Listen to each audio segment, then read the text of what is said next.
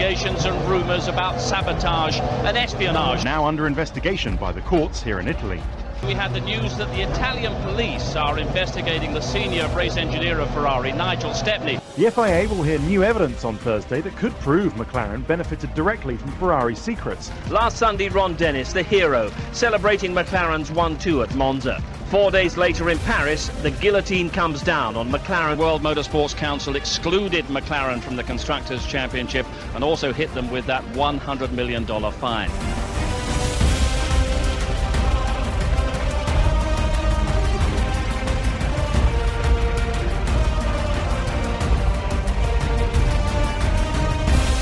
V létě roku 2007 vstoupí dobře vypadající paní do kopírovacího centra v britském městě Woking, jihozápadně od Londýna. Předloží svazek se 780 stranami a požádá obsluhu, aby je převedla do digitální podoby na CD.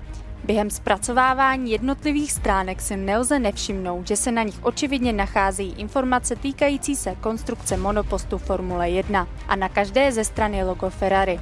Obsluha kopírky je shodou okolností velkým fanouškem italské stáje.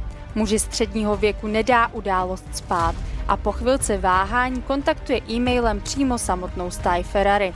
To nastartuje doposud největší skandál, který otřese základy samotné Formule 1.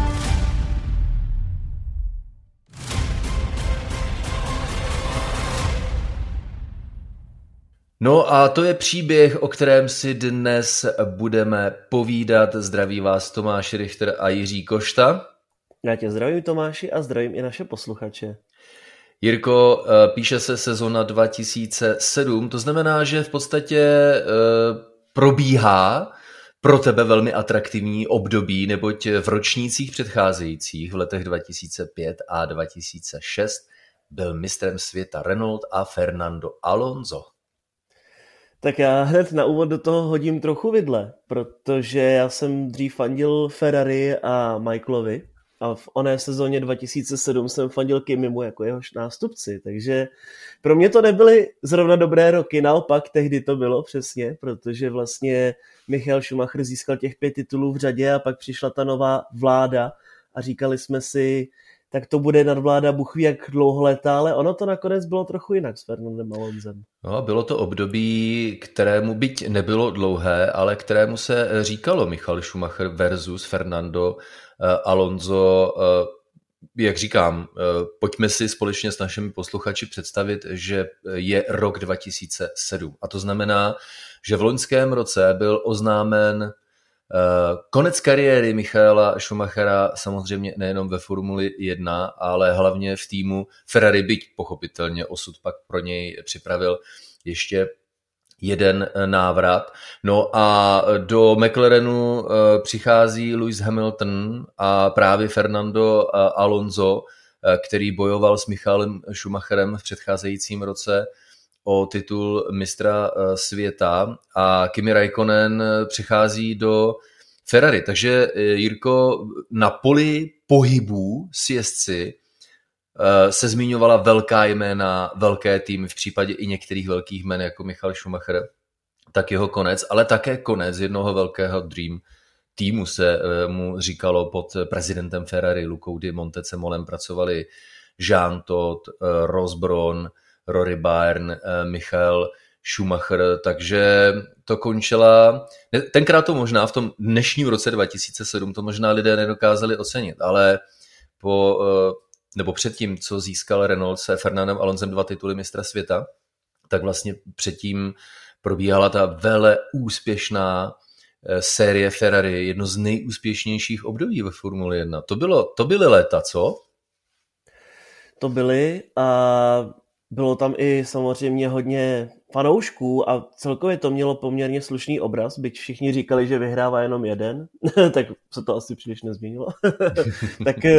tak v té době to samozřejmě bylo hodně populární a byla Formule 1 strašně oblíbená, byly skvělé eventy, tehdy marketingově se to strašně ukazovalo i v Česku, protože jsme měli třeba i Michala Schumachera na TikToku, shodou okolností, takže to jsou takové zvláštní věci, které v té době probíhaly, samozřejmě s veškerými partnery Shell a tak podobně, samozřejmě i tabákové výrobky, podobně jako třeba i u McLarenu. Takže hodně odlišná zvláštní doba, oproti tomu, jak je to dnes, mně to přijde teda osobně, jako kdyby to bylo včera, ale pak, jak říkáš, ta doba netrvá věčně a vždycky se mění král zkrátka a vladař, a to byl tedy tehdy Fernando Alonso, u kterého už jsme možná si říkali v té době, pakliže někdo z posluchačů to pamatuje, si říkali, že možná on bude tím novým dominátorem.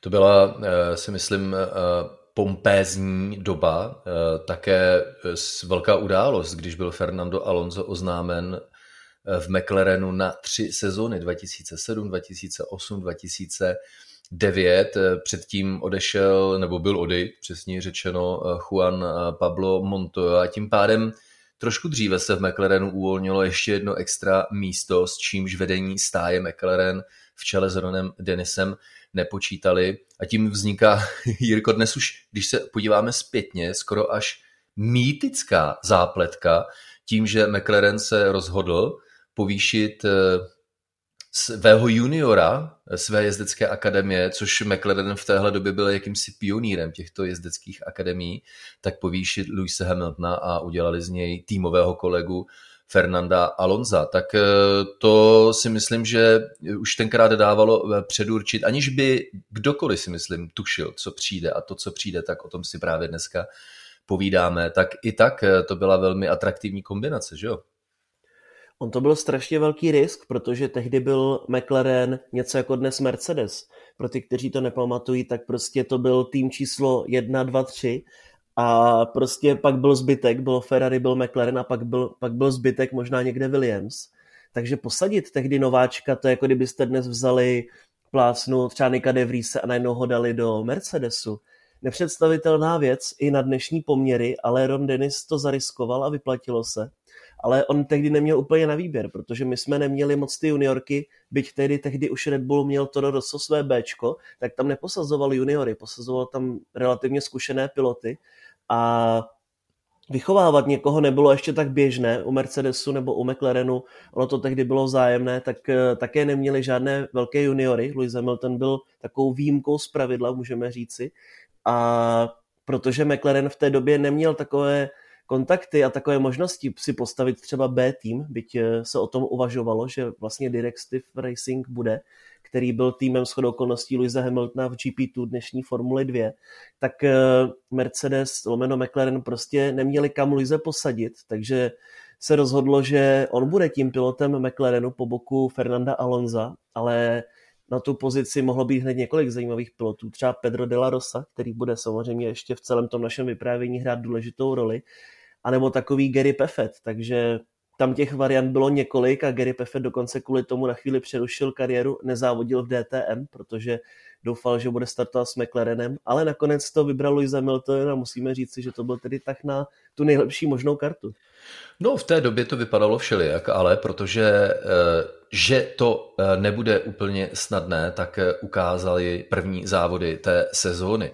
Fernando Alonso, coby dvojnásobný mistr světa, známe dnes jeho osobnost. On prostě už je trošku zvyklý na to, že se s ním bude zacházet trošku s úctou a tehdy ještě sice dvojnásobný mistr světa, ale osobnostně ne tak vyzrálý, tak byl překvapen nejen on, ale sám Lewis Hamilton tím, jaké výsledky Lewis Hamilton zajíždí. Dokonce jeden z mechaniků vzpomíná ve své knize na to, když Lewis Hamilton dokázal i porážet Fernanda Alonsa, tak v jednu chvilku Lewis Hamilton ve svém úzkém týmu říká, hele, mohu tohleto vůbec dělat? Myšleno, mohu si vůbec dovolit porážet dvojnásobného mistra světa? Vždyť on má ten statut týmové jedničky. No a co začalo, tak byla jakási paranoja Fernanda Alonsa, který začal mít obavy, že tým vůči němu není tak loajální, jako by si zasloužil. Také proto se i dnes nějaké webové stránky rozhodly vzpomenout si na příběh ze stejné knihy mechanika Pressleyho, který tak díky tomu nese přezdívku Elvis, tak si vzpomíná, jak Fernando Alonso dával mechanikům své části garáže obálky s penězi a takhle si kupoval jejich loajalitu. A Jirko, začala tím vznikat taková, v té době ještě na začátku sezony 2007, ne napjatá, ale nejistá atmosféra v týmu, kterému šéfoval Ron Dennis, jeho pravá ruka Martin Whitmarsh a v roli výkonného ředitele Jonathan Deal byl položen základ takovým temperamentnějším obdobím, o kterých si popovídáme v McLarenu. Ono tam těch prvků bylo několik takových zvláštních, protože, jak ty říkáš, on vlastně nikdo nečekal, že Lewis Hamilton bude hned takhle dobrý, protože hnedka v Austrálii víceméně většinu závodu byl před Fernandem Alonsem, což byl úvodní závod sezóny. A pak až přes strategii se to nějak povedlo, tedy, že Fernando Alonso skončil druhý a Lewis Hamilton třetí, ale i tak to byl fenomenální debut a jeden z nejlepších v celé historii Formule 1 pro Lewise Hamiltona. A ono to tím trendem pokračovalo a Fernando Alonso už byl takový zpozornělý, protože v roce 2006 nebyl McLaren úplně silný a nezískal ani jedno vítězství, byť tomu v Maďarsku bylo hodně blízko, ale v roce 2007 to bylo úplně jiné, byť se nám úplně až tak neměnily technická pravidla, akorát se vyměnily pneumatiky, protože McLaren přišel z Michelinu na Bridgestony, ale zkrátka Fernando Alonso říkal, já jsem týmu přinesl přibližně vteřinu, dotáhl jsem tak nějak ten základ do konce a teďko mě poráží tady junior, kterého si přivedli, tak to se samozřejmě člověkovi typu Fernanda Alonso úplně nelíbilo. A jak ty říkáš ještě, že začal být takový paranoidní, tak nedávno o tom hovořil Jenson Button, že zkrátka když Fernando Alonso byl za ním, tak se začal divit a říkal, že s autem musí být něco špatně. Pojďme se věnovat důležitým postavám dnes vyprávěného příběhu, kterými jsou mimo jiné také tehdejší prezident Mezinárodní automobilové federace Max Mosley, který také sehrál velice důležitou roli a po skončení onoho Dream týmu ve Ferrari, tak roli šéfa Ferrari převzal Stefan Domenicali, který samozřejmě je dnes známý jako šéf Formule 1, ale potřebujeme zmínit jména také dvou hlavních protagonistů. Jsou jimi Mike Coughlan a Nigel Stepney. Kdo je nebo kdo byl Mike Coughlan? Mladý inženýr, který začal pracovat pro Formuli 1 už od vlastně 80. let. Na začátku 90. let se spojil se jménem dnes poměrně známého konstruktéra Johna Barnarda, který měl vlastní konstruktérskou kancelář a spolupracovali na šasi pro týmy jako je Benetton, Ferrari a nebo Arrows, ale nakonec zkrachoval. Tým, který vedl dnes už možná méně známý, ale velmi charismatický šéf Tom Walkinshaw. Mike Coughlan nastoupil do McLarenu, kde se stal hlavním konstruktérem. Být šéf konstruktérem v McLarenu, tak to už je hodně vysoká a zodpovědná pozice, Jirko. To si myslím, že nemůže dělat úplně každý blbec. Ale o to vlastně je všechno takové paradoxní, co se potom stalo, protože bychom očekávali přesně McLaren na vrcholu hry hodně zajímavý a čekali bychom také asi, že bude právě takovým týmovým hráčem a že bude chtít s tím svým týmem být ještě dlouhé a dlouhé roky, ale ono to všechno dopadlo jinak a to je taková zvláštní zápletka v tom celém příběhu, protože většinou jsou všichni členové týmu hodně loajální ke svým týmům. Teď se vem Mike Coughlan, šéf konstruktér McLarenu, hodně vysoká pozice, dobře placená pozice, vyšší stovky tisíc liber ročně, dobrá rodina, kvalitní dům, prostě život par excellence, co by vám v té době mohlo chybět. Druhý muž, Nigel Stepney, což v onom Dream týmu Ferrari, Jirko, není až tak, nebo nebylo až tak často skloňované jméno, ale možná jeho důležitosti dodáme faktem, že on byl pravou rukou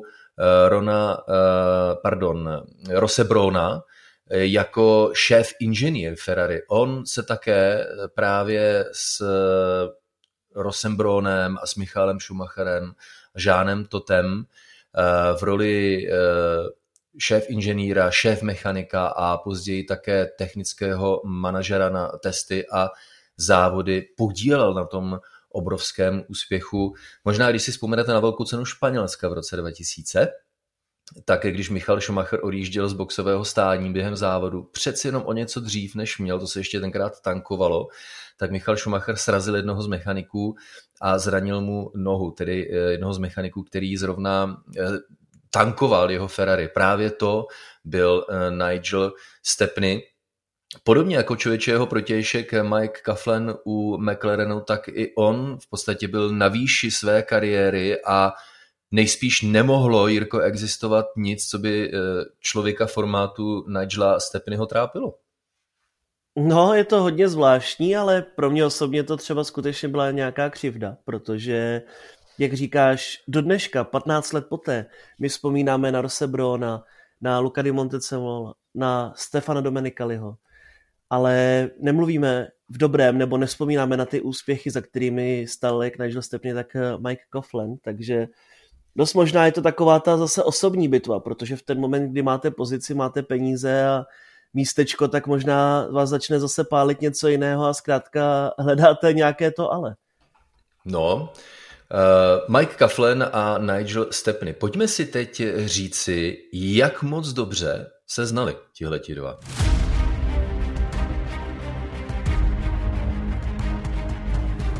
Mike Coughlan a Nigel Stepney se znali dlouho. Pracovali spolu již od počátku 80. let v různých týmech. Nejprve v Lotusu, pak v Benettonu a později ve Ferrari. Hodně spolu cestovali, chodili na párty, strávili spolu velké množství času. Zatímco Stepney se jako šéf inženýr ve Ferrari stal součástí vysněného týmu Michael Schumacher, Ross Brawn, Jean Todt, Coughlan byl jmenován hlavním konstruktérem u McLarenu. Možná proto se Stepney obrátil právě na Coughlana z McLarenu, když byl po sérii úspěchů stový tým Ferrari po sezóně 2006 rozpuštěn. A frustrovaný Stepney se poté, co se mu nedostalo očekávaného povýšení, vydal na šikmou plochu.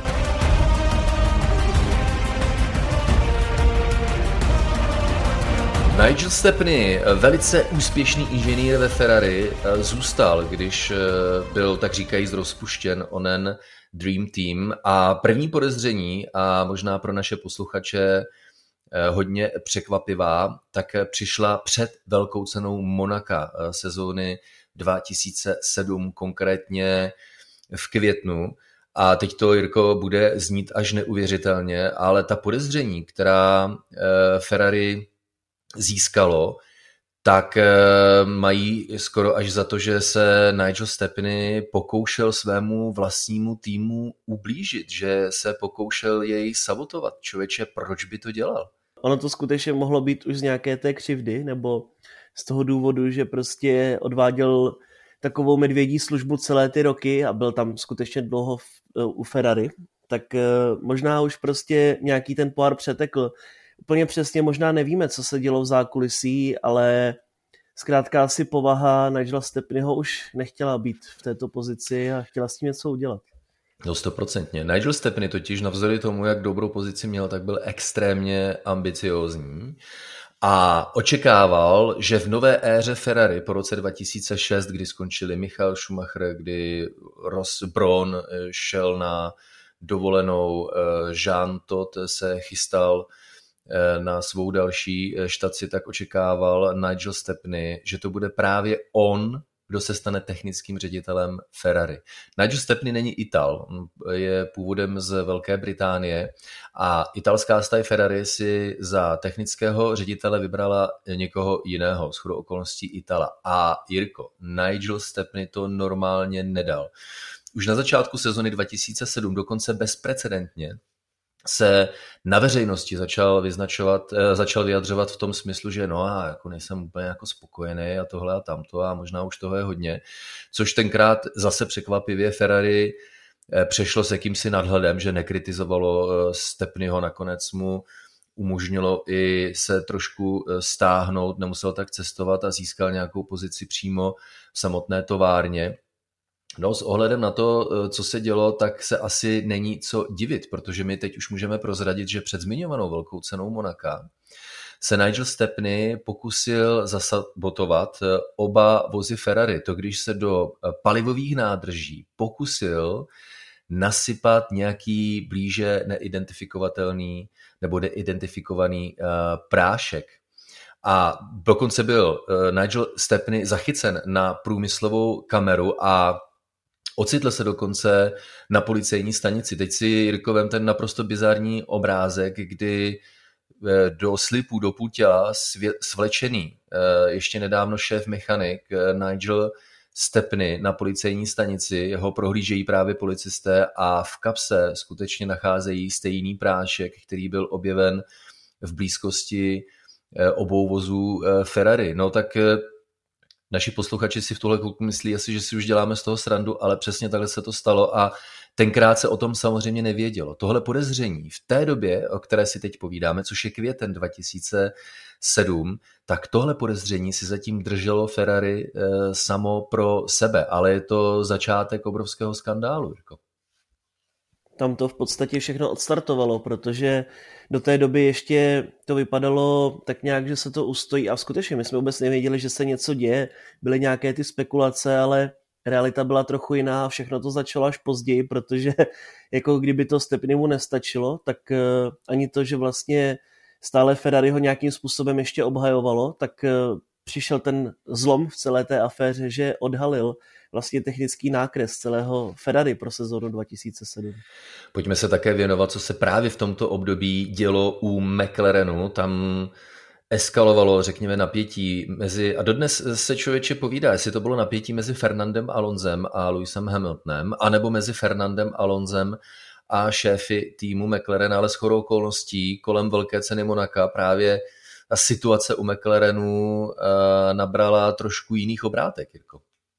Ono to totiž nebylo jenom mimo závodní pole, ale přímo i na závodní dráze, protože pak, když přeskočíme ten víkend Grand Prix Monaka až na samotný konec, tak Lewis Hamilton skončil druhý právě za Fernandem Alonsem, byť strategicky to vypadalo, ale pro Hamiltona lépe, jenže prostě McLaren se rozhodl ho povolat do boxu tak, aby vyhrál prostě Fernando Alonso, protože tehdy se spíše než pneumatiky řešil počet paliva a počet litrů v nádržích. Takže přestože Hamilton měl ještě paliva dostatek, tak ho povolali do boxu dříve než Fernanda Alonsa. A už tehdy právě vystrkoval Lewis Hamilton, tehdy debutová sezóna pro něj ve 22 letech. Už tehdy vystrkoval rušky a říkal, no vidíte, co mám na autě, já tam mám číslo 2, takže já nemůžu vyhrát. A tím to tak nějak všechno začalo a jak ty říkáš, začalo se spekulovat, jestli je to mezi Lewisem Hamiltonem a Fernandem Alonsem nebo mezi piloty a týmem a tak nějak začala ta postupná destabilizace týmu McLaren. A týmu, který byl hodně pod tlakem, nejenom s ohledem na situaci svých dvou nových pilotů, Fernanda Alonsa a Lewise Hamiltona, ale samotný Ron Dennis na sobě cítil obrovský tlak, protože McLaren už čekal na titul mistra světa nějakou tu dobu.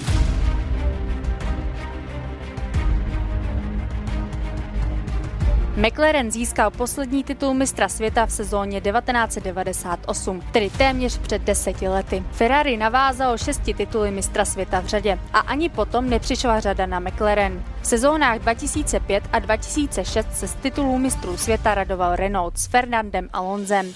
Ten s velkou slávou nastoupil právě do McLarenu na začátku roku 2007. V předcházející sezóně se McLaren za divokých okolností předčasně rozešel s Juanem Pablem Montoyou a jeho kolega Kimi Raikkonen šel z McLarenu pro rok 2007 do Ferrari. Jeho uvolněné místo v McLarenu obsadil nováček Lewis Hamilton, který se stal týmovým kolegou dvojnásobného mistra světa Fernanda Alonsa. Byl tak stvořen jeden z nejtoxičtějších vztahů v historii sportu.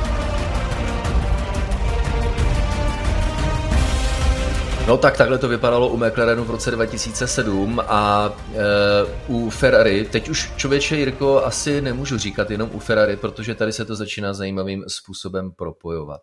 V popsané, frustrované situaci Nigela Stepneyho nenapadlo nic lepšího, než možná i s ohledem na to, jak se spolu znali, tak kontaktoval Michaela Coughleana, vlastně svého kamaráda. Začalo to rozhodně ne nevinně, ale rozhodně menšími kroky ve srovnání s tím, co přišlo později. Nigel Stepney z Ferrari si totiž s Mikem Coughlenem z McLarenu, šéf konstruktérem McLarenu, začal povídat o tom, že určité části Ferrari jsou v rozporu s technickými předpisy. Týkalo se to konkrétně detailů ohledně zařízení ve vztahu k podlaze, pružinový mechanismus, který měl za cíl upravit výkon auta ve vyšších rychlostech změnou jeho aerodynamických vlastností. Nigel Stepney, jehož řešení, respektive řešení jeho týmu to bylo, tak byl přesvědčen, že to je v rozporu s pravidly a začal si o tom povídat s technickým ředitelem konkurenční stáje. Zase, v té době, kterou popisujeme v sezóně 2007, jsme o tom neměli ani tušení, ale když se na to, Jirko, podíváš zpětně, tak už samo o sobě je švihlé, že si šéf inženýr Ferrari povídá s šéf konstruktérem McLarenu o už dnes, můžeme říci, důvěrných informacích Ferrari. A dokážete si představit, že by to takhle bylo dnes? Že by si takhle sedl třeba šéf konstruktér Red Bull Adrian Newey s někým od Mercedesu, třeba s Andrew Shovlinem, a takhle by se bavili na obědě? To by bylo hodně zajímavé a to by teprve byla show. A samozřejmě v té době také to bylo dáno hodně tím, jaká byla doba, že jsme neměli ještě tolik internet, chytré telefony a tak podobně, takže se tak nějak o tom dalo diskutovat, ale a docela i za zavřenými dveřmi. A v dnešní době si už nedokážu představit, že by se to takhle povedlo. Ale je to skutečně hodně zvláštní situace a jenom to potvrzuje, jak velkou sabotáž vlastně vytvářel Nigel Stepney a jak se snažil, jakýmkoliv způsobem se vlastně snažil potopit svého chlebodárce. Já bych řekl, že je to příběh jak z detektivky, ale to, jak bych vynechal, protože to, o čem si povídáme, tak je skutečná detektivka, kterou napsal formulový život v dubnu roku 2007, totiž šéf konstruktér McLarenu Coughlan odletěl do Barcelony, kde byl šéf inženýr Ferrari Nigel Stepney na dovolené s údajnou výmluvou nebo vysvětlením, záleží na tom, jak se na to podíváte, aby prý osobně Stepney mu vysvětlil, ať mu přestane posílat důvěrné informace o Ferrari. Coughlan se Stepneym spolu v Barceloně na pobřeží zašli na oběd, kde si nadále povídali o dalších technických detailech Ferrari, například o části brzdného systému, a pak Nigel Stepney odvezl Coughlanna na letiště, což je asi zhruba půlhodinová cesta, a těsně předtím, když nastoupili do auta, tak Stepney předal Mikeu Coughlannovi ten onen kritický šanon se 780 stranami těch nejtajnějších informací, koncepčních informací o voze Ferrari na sezonu 2007. To jsou informace, které obsahovaly technické dokumenty, výkresy, inženýrské dokumenty o tom, jak se auto staví, o technických kontrolách, testování, vývojové procesy, vývojové prvky, ale dokonce i informace o tom, jak s takovým autem závodit, protože tenhle šanon se 780 stranami tak obsahoval třeba i strategické informace určené pro velké ceny. A během jízdy na letiště obou mužů v autě si Mike Coughlan ten šanon prohlížel, a teď přijde to asi nejzajímavější, když dorazili na letiště, tak si tenhle šanon Mike Coughlan nechal a odvezl si jej sebou domů, Jirko, do Velké Británie. Hodně kritický moment ve vývoji téhle kauzy. Ani by člověk neřekl, že to je realita, skutečně to zní jak z filmu. Přesně tak, pojďme se přesunout ale možná ještě k důležitějšímu momentu vyprávěného příběhu, protože, Jirko, objektivně nebýt jej, tak se asi nic nedozvíme. Ale ještě předtím, než se k němu dostanu, tak si pojďme říci něco o motivacích obou mužů. To, že byl Nigel Stepney hodně frustrovaným kvůli nenaplněným ambicím s ohledem na absenci povýšení do role technického ředitele Ferrari, takže tam ta motivace, i když se dá asi hodně těžko pochopit, tak je zkrátka poměrně snadno identifikovatelná. Ale co Mike Coughlan, ten byl šéf konstruktérem McLarenu, hodně dobrá práce, ano, byl nejspíš trošku pod tlakem, protože McLaren se neúspěšně snažil o zisk titulu mistra světa, ale výkonnostně na tom byl velice dobře, přesně jak si zmiňoval. No a v té době totiž oba hledali práci u tovární Hondy. Jak Nigel Stepney, tak Mike Coughlan se obrátili na tehdejšího výkonného ředitele Hondy, kterým byl Pat Fry, konkrétně na londýnském letišti Heathrow. A člověče, ucházeli se o práci u týmu, u kterého je právě onen zajímavý příběh, že to bylo v sezóně, kdy Ross Brawn měl povinnou dovolenou po odchodu z Ferrari, ale byl to právě Ross Brawn, který o rok později byl nabrán právě Hondou do role šéfa týmu. Ona měla Honda v roce 2007 hodně špatnou sezónu a možná si vzpomínáte na ten monopost, který byl v barvách planety Země, ekologický a projekt takový trochu usměvný v tehdejší době. A Honda byla zkrátka nikde a potřebovala nové vedení a potřebovala nějaký směr do budoucna, takže se poohlížela po tom, koho právě nasadit. Tehdejší šéf Hondy Nick Fry to měl na starost, ale věděl, že sám to nezvládne a že potřebuje právě pravou ruku a hledal nějaké to velké jméno, kterým tedy mohlo být právě třeba Nigel Stepney od Ferrari. No, že to byl dobrý krok, tedy nemyslím teď Stepney s Coughlenem, ale Ross Brawn o rok později, tak ukázal příběh pozdějšího týmu Brawn GP, ale to je samozřejmě úplně jiná story. Pojďme se vrátit k tomu, co se odehrálo v Anglii, poté co se Mike Coughlan vrátil z Barcelony po schůzce s Nigelem Stepneym a obrazně řečeno v podpaží Shannon se 780 stránkami těch nejdůvěrnějších a nejtajnějších informací o voze Ferrari Formule 1 na sezónu 2007. Teď přichází, Jirko, naprosto bizarní moment. Trudy Coughlan, nebo Trudy Coughlenová, chcete, poměrně solidně vypadající žena středního věku, samozřejmě manželka Mikea Coughlená, tak tu poslal Mike Coughlan do kopírovacího centra v samotném Wokingu, to znamená sídle McLarenu a pochopitelně regionu nedaleko Londýna, které se jen hemží, když to přežiju jenom trošinku, stájemi Formule 1, tak Trudy Coughlenová vzala tenhle ten Shannon se 780 stránkami a nenapadlo je nic lepšího, než že zašla do kopírovacího centra a tam požádala obsluhu, ať je převede do digitální podoby. Když si sám sebe představíš v roli Coughlenových, napadlo by ti něco takového tenkrát? Jak to všechno je takové ultratajné a propracované a promyšlené a vždycky bylo ve Formuli 1, tak tohle bylo takové amatérské a opět důležité je připomenout, že ne každý měl třeba doma fax, kopírku, sken, na to, že by si to vyfotil na telefon, to v té době prostě nebylo. Všechno se to řešilo takovým stylem, že se chodilo na třeba veřejná místa a tam se přesně kopírovaly dokumenty nebo se odesílaly fotografie přes internet ve veřejných knihovnách a tak podobně.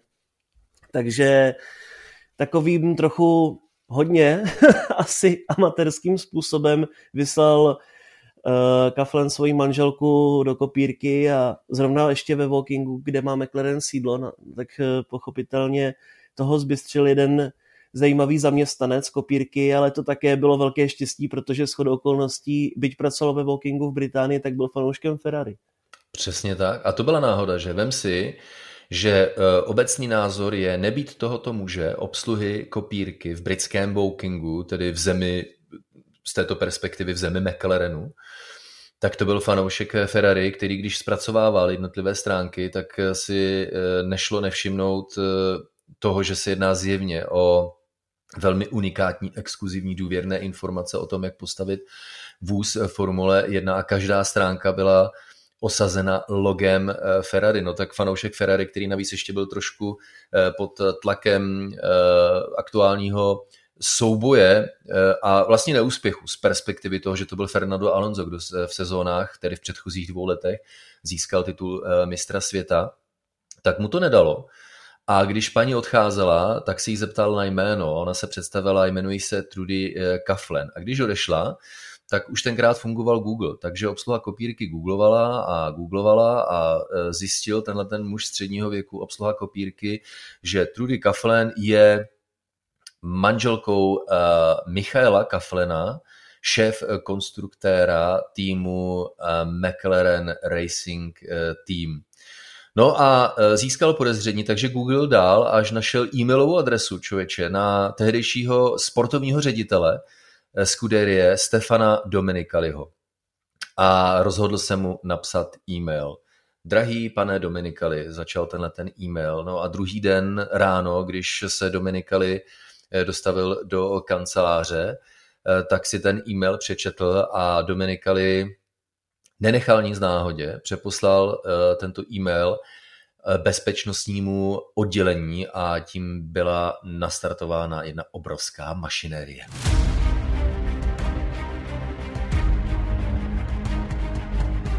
Na začátku léta roku 2007 vyhrál Kimi Raikkonen pro McLaren domácí velkou cenu na britském Silverstoneu. Tým byl první v průběžném pořadí mistrovství světa, Ferrari za ním druhé. Oslavy ale neměly dlouhého trvání. Jak v Anglii, tak v Itálii se rozjížděly soudní příkazy. Ferrari zažalovalo svého šéfinženýra Stepneyho a vyšetřovatelé vtrhli do domu šéfkonstruktéra McLarenu Coughlan'a a prohledali supermoderní továrnu McLarenu ve Wokingu. To, co objevili, rozpustilo jakékoliv přetrvávající pochybnosti o tom, že se jedná o obrovský problém.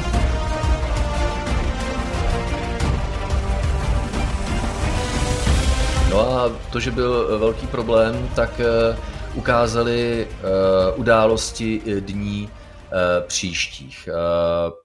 Jednak policie už jela svou velkou aktivitu jak v Itálii, tak také zásluhou Ferrari ve Velké Británii, kde doslova vtrhli do domu Michaela Coughlan'a a zabavili mu právě ona dvě CDčka, na kterých už byla digitální verze dokumentů Ferrari, ale zabavila také počítače, mobilní telefony, další USB zařízení, tehdejší BlackBerry telefony, další paměťové karty a další zařízení. A po zmiňované velké ceně Velké Británie, kde McLaren triumfoval, tak policisté vtrhli také do samotné továrny McLarenu, McLaren Technology Center, pořád ještě dnes hodně impozantní továrna McLarenu.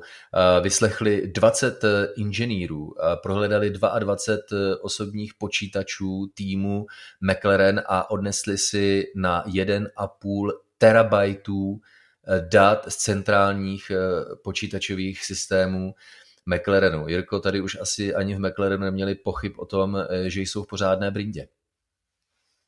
Tam už v podstatě nebylo cesty zpět, protože když se do toho zapojuje i policie a nejenom národní, ale zároveň i italská, tak to víte, že jste ve velkém průšvihu a je to věc, kterou tedy skutečně nevídáme ve Formuli 1. Možná jsme to viděli párkrát, že byly nějaké dluhy, ale že by byla taková špionáž, to je věc, která byla, řekl bych, poprvé a naposledy v celé historii Formule 1. No jo, ale teď překvapím, teda tebe ne, protože my samozřejmě ten příběh známe do morku kostí, ale možná některé naše posluchače. Po tom, co jsme si řekli v uplynulých minutách, tak si řeknete, tyjo, to musí do vězení snad půlka lidí u McLarenu a určitě minimálně nějací lidé z Ferrari. A samozřejmě celá záležitost se dostala na úroveň Mezinárodní automobilové federace a jejího vrcholného orgánu, kterým je Světová rada motorsportu. A to konkrétně v červnu, 26. června. A teď si vem, co se stalo. Ano, FIA uznala, že McLaren porušil jakousi ústavu mezinárodního motorsportu, mezinárodní sportovní kodex, ale byla přesvědčena o tom, že ukradené informace měli k dispozici na straně jedné Nigel Stepney, ale hlavně na straně McLarenu pouze šéf-konstruktér Mike Coughlan. Takže McLaren takhle utekl v podstatě jakémukoliv potrestání. To asi bylo překvapení, nejvíce asi pro Ferrari, viď? Když si to vezmeme na ty dnešní poměry, co všechno se vyšetře, řeší a rozebírá a že jsou schopni všichni kvůli tomu jezdit do Paříže na centrálu k FIA, tak že najednou to FIA smetla ze stolu je skutečně zvláštní, protože oni si tehdy asi vůbec neuvědomovali, jaký rozsah to může mít. O to více, když se bojovalo o titul právě mezi Ferrari a McLarenem. Ale Bylo to dočasně odloženo, ale přišly další prvky, které tak nějak tu kariéru, nebo teda tu sezónu restartovaly. No člověče, jednak myslím si, že Ferrari bylo rozhodnuto nenechat tu situaci spát, neboť z jejich perspektivy, z toho McLaren vyšel hodně lacino, ale šéf McLarenu Ron Dennis, ten se začal cítit lépe na začátku srpna roku 2007. McLaren na prvním místě průběžného pořadí mistrovství světa. Jenomže pak přišla kvalifikace na Velkou cenu Maďarska. Legendární, asi nejlegendárnější kvalifikace v historii Formule 1 na tu Grand Prix Maďarska 2007. Kdo by se toho nadal, že? Tehdy právě vrcholila i ta bitva na trati nejenom mezi Kimim Raikkonenem a Felipem Massou, ale především právě mezi Lewisem Hamiltonem a Fernandem Alonsem. Oba dva tak nějak si vzali vítězství, ale Lewis Hamilton začal postupně se ujímat vedení v šampionátu a navyšovat svůj náskok. Předtím byly právě závody v Kanadě, kde Lewis Hamilton vyhrál, pak v Americe, kde už se to ale Fernandovi nelíbilo, protože tam vyloženě to byl souboj na trati v plné rychlosti na americkém oválu v Indianapolis, respektive na polovině okruhu Indianapolis, toho oválu polovičního, té road course takzvané. A přijelo se tedy do Maďarska, kde začala kvalifikace a tam, jako je to dodnes, tak platí to, že si v kvalifikaci určuje pořadí, kdo první vyjede na trať. Většinou se to střídá víkend od víkendu, že jeden víkend měl jet Fernando Alonso, druhý Lewis Hamilton.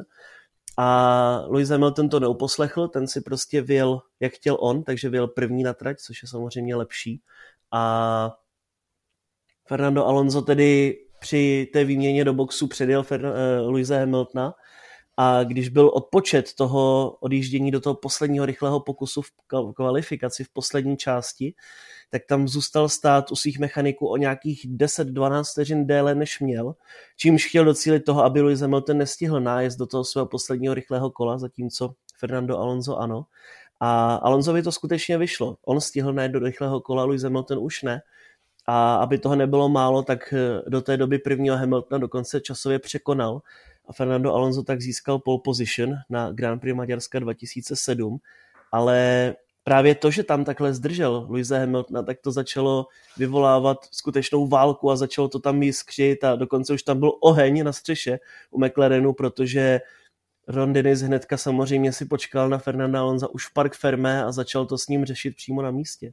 Hele, to byla hodně intenzivní záležitost, že i pro ty, kteří nevěděli o probíhající kauze mezi Ferrari a McLarenem nic, tak jenom podle mě čučili s otevřenou pusou na televizní obrazovky, na scény, které se odehrávaly během kvalifikace na Velkou cenu Maďarska. Sportovní komisaři to také nenechali jen tak. Hodně se rozlobili a připomenu, šéfem Mezinárodní automobilové federace Max Mosley, který se s Ronem Dennisem zrovna dvakrát nemusel, tak to taky sportovní komisaři nenechali spát a obvinili McLaren z toho, že si, když to řeknu lidově, tak si z toho sportu dělá prču a to by neměl, protože to jednoznačně zakazují pravidla, tedy znevažovat sport. A sportovní komisaři už v předstihu sebrali všechny body McLarenu, které by získal o den později do poháru konstruktérů, takže už poměrně jako solidní trest, přísnější vlastně než který McLaren dostal za probíhající výměnu informací mezi Ferrari a McLarenem, protože vlastně McLaren do té doby žádný trest nedostal, ale přesně co si zmínil. Známe dneska Fernanda Alonsa. Já bych chtěl použít to slovo, ale nemohu ho použít, takže použiji jeho diplomatickou verzi. Fernando Alonso byl hodně naštvaný a řvali tam na sebe s Ronem Dennisem. A protože, a to jsme do té doby nevěděli, Fernando Alonso věděl víc, než jsme tušili my a než tušil možná, nebo určitě Ron Dennis, tak na něj začal řvát, že ať si ten bordel tady v tom týmu srovná, protože přece jenom existuje snad nějaká hierarchie. A jestli nesrovná, tak bude mluvit.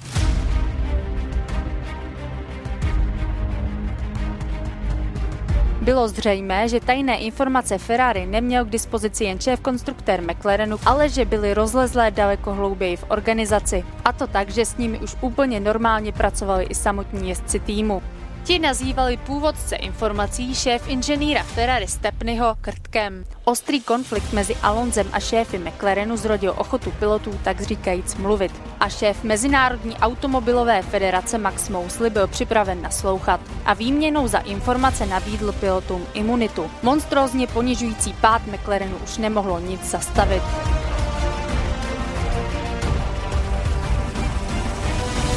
No a to, Jirko, už jelo ve velkém, protože šéf Mezinárodní automobilové federace Max Mosley pochopil, jak hluboký ten problém je. Nabídl všem pilotům, jak závodním, tak testovacím, imunitu za to, že budou plně spolupracovat a nebude je tedy trestat za to, že už zjevně vědomně pracovali s informacemi, které pocházejí z nelegálních zdrojů. Ty jsi v úvodu zmínil také jméno jednoho z pilotů McLarenu, Pedra De La Rosy. Zase zpětně až fascinující, jak normálně Alonso, De La Rosa pracovali s těmi informacemi. Jak se vůbec přišlo na to, že ty informace si piloti vyměňovali mezi sebou? Tak všechno to bylo dáno e-maily, protože opět jsme v roce 2007, nemáme žádné zašifrované chaty, telegramy a tak podobně, takže všechno to šlo přes e-mail nebo přes SMSky. A právě tam De La Rosa psal Alonsovi, samozřejmě oba dva Španělé, takže o to jednodušší to bylo, že má důvěryhodné informace přímo od Ferrari a že podchází od Nigela Stepneyho, jejich dnes už bývalého hlavního inženýra, hlavního mechanika. A to bylo vlastně to samé, který třeba jim řekl informace o tom, kdy bude stavět Ferrari, jaké budou strategie v Austrálii a tak podobně. Takže hodně zajímavé a vlastně v ten moment věděl Alonso, že ty informace jsou i spolehlivé a že to není jenom nějaký blábol. Byly to informace opravdu až takového charakteru, že co se tenkrát nevědělo, tak Ferrari třeba plnilo pneumatiky kysličníkem uhličitým CO2. FIA, aby dodala jakousi vážnost svému jednání a že určitě nejde po McLarenu jen tak zveřejnila pasáže těchto e-mailových zpráv, ve kterých třeba Pedro De La Rosa si s Fernandem Alonsem vyměňují informace o váhovém rozložení Ferrari, o tom, čím plní Ferrari své pneumatiky. V jednu chvíli dostal Pedro De La Rosa informaci, respektive předal jezdcům informaci o tom, že ve velké ceně Austrálie bude Kimi Raikkonen stavět v 18. kole a mám tu informaci od našeho šéfkonstruktéra Mikea Coughlená, který je dobrým kamarádem s šéfinženýrem Ferrari Nigelem Stepneym. Což jen dokládá to, jak dlouho a jak už celkem normálně si piloti a inženýři vyměňovali mezi sebou informace, které získal Mike Coughlan od Nigela Stepneyho. A když FIA zveřejnila několik stránek těchto e-mailových komunikací, tak aby neprozradila informace, které i když měl k dispozici už McLaren, tak je pořád nechtěla FIA zveřejnit, protože by se dostali do rukou dalších týmů. Teď mám na mysli důvěrné informace Ferrari, právě například to, čím plnili nebo nafukovali pneumatiky, tak je v těch PDF dokumentech zamazali černě. A to měla FIA tenkrát strašně velký trapas, protože někdo přišel na to, že když uděláš to copy-paste, jak se říká, Ctrl-C a Ctrl-V, tak když vezmeš tu stránku, která obsahuje text a černé pasáže, uděláš Ctrl-C, vezmeš to do Wordu a dáš Ctrl-V, tak ty černé pasáže zmizí, ale objeví se ten text, který je pod nimi. Takže FIA nechtíc dále šířila informace, které byly pouze teďka, tedy pouze, přeci jenom mezi Ferrari a McLarenem, citlivé informace, které byly u McLarenu a FIA takhle nechtěně, citlivé informace v podstatě distribuovala do světa, což v celém kontextu věcí jenom v podstatě prohloubilo tlak a stres, ve kterém se nesporně už všechny strany nacházely. Zkrátka FIA neměla moc na výběr, protože to byl tak velký průšvih a tak velký skandal, protože těch zpráv mezi Coughlenem a Stepneym bylo tolik a takových SMSek si vyměnil, takových hovorů a ještě plus ty setkání, že prostě to probíhalo skutečně už od nějaké zimy 2007, vlastně z nějakého začátku roku. Takže tam už to chtělo vymyslet nějaký velký trest a asi největší v celé historii, protože tohle byl velký průšvih. Byl a bylo to už zřejmé během extra zasedání Světové rady motorsportu a Mezinárodní automobilové federace a už ani nešlo o to, jestli se z toho McLaren dokáže nějak vysekat. Už vlastně šlo o to, s jakým flastrem McLaren z téhleté kauzy odejde. Původní trest, ten už je dnes známý. McLaren byl vyloučen z poháru konstruktérů tím, že mu byly odebrány všechny mistrovské body. To třeba takhle jedna malá suvka a jedna si myslím z velmi slavných point. Zmínili jsme, že prezident FIA Max Mosley a šéf McLarenu Ron Dennis se vůbec neměli rádi a když byl McLaren potrestán odebráním všech mistrovských bodů a de facto vyloučením z mistrovství světa roku 2007, dostal ještě obrovskou 100 milionovou pokutu, Jirko, která měla podle slov Maxe Mosleyho zajímavé rozložení. 50 milionů za to, že McLaren podváděl a 50 milionů za to, že Ron Dennis Jo, tak to je...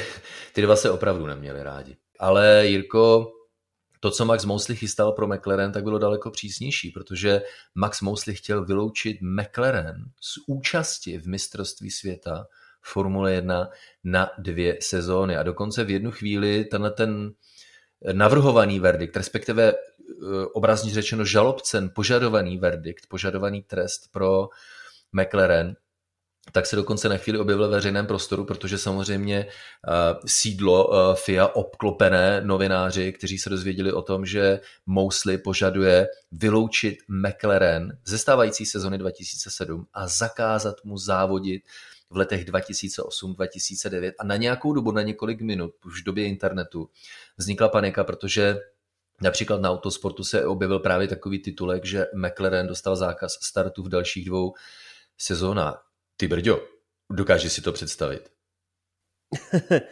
Asi nedokážu, protože opět, abych to uvedl do té správné roviny, tak je to něco, jako kdybychom letos zakázali závodit Mercedesu třeba na 2 další sezóny. Tehdy McLaren byl prostě ultra špičkový tým, ultra populární, ultra rychlý, nehledě na to, jak to bylo s Ferrari a únikem informací.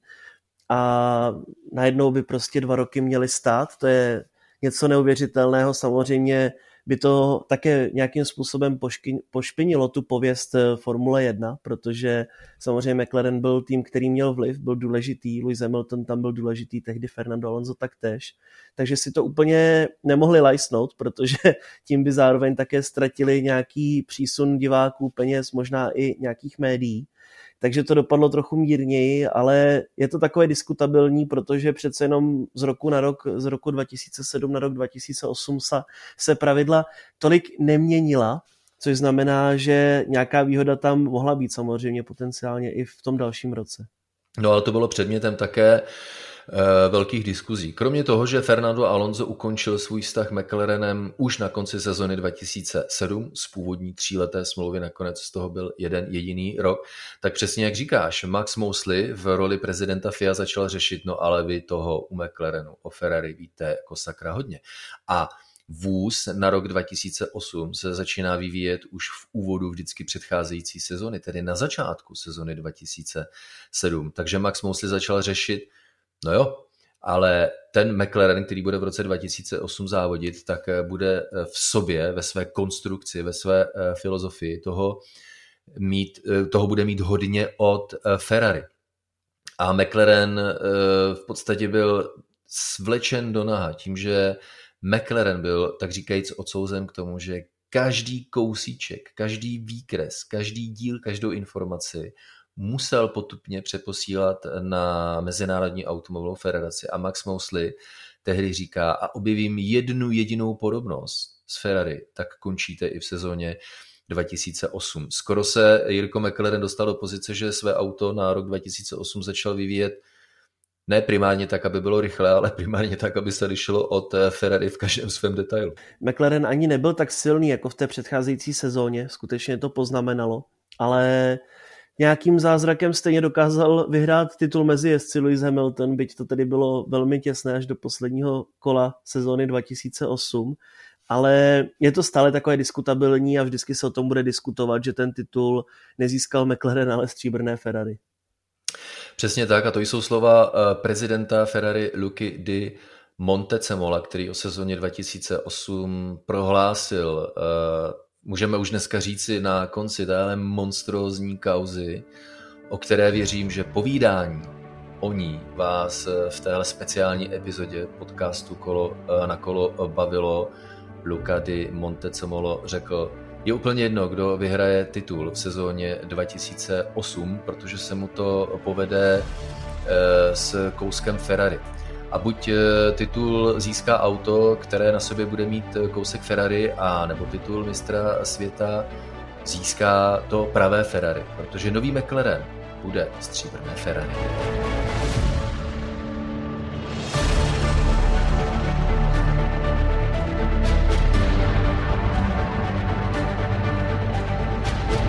Tehdejší šéf inženýr Ferrari Nigel Stepney byl zažalován a odsouzen k pobytu ve vězení na 1 rok a 8 měsíců za sabotáž, průmyslovou špionáž, sportovní podvod a pokus o ublížení na zdraví. Do vězení ale nikdy nenastoupil poté, co se ke všemu přiznal. V květnu roku 2014 byl usmrcen nákladním autem na britské dálnici M20. Příčiny tragické nehody nejsou oficiálně deklarovány, ale podle koronera šlo o sebevraždu. Šéf konstruktér McLarenu Mike Coughlan byl z týmu bezprostředně propuštěn. Na krátkou dobu se do Formule 1 vrátil s Williamsem v roce 2012. Po neúspěšném působení a odchodu v roce 2013 šel pracovat do americké série NASCAR, kde skončil v roce 2017. Dnes žije v ústraní. Tehdejší šéf Ferrari Stefano Domenicali je dnes výkonným ředitelem Formule 1. Tehdejší šéf a spolumajitel McLarenu Dennis oznámil krátce po skandálu rozvod se svou ženou Lisou po 22 letech manželství. V roce 2017 byl odstraněn z manažerských rolí McLarenu.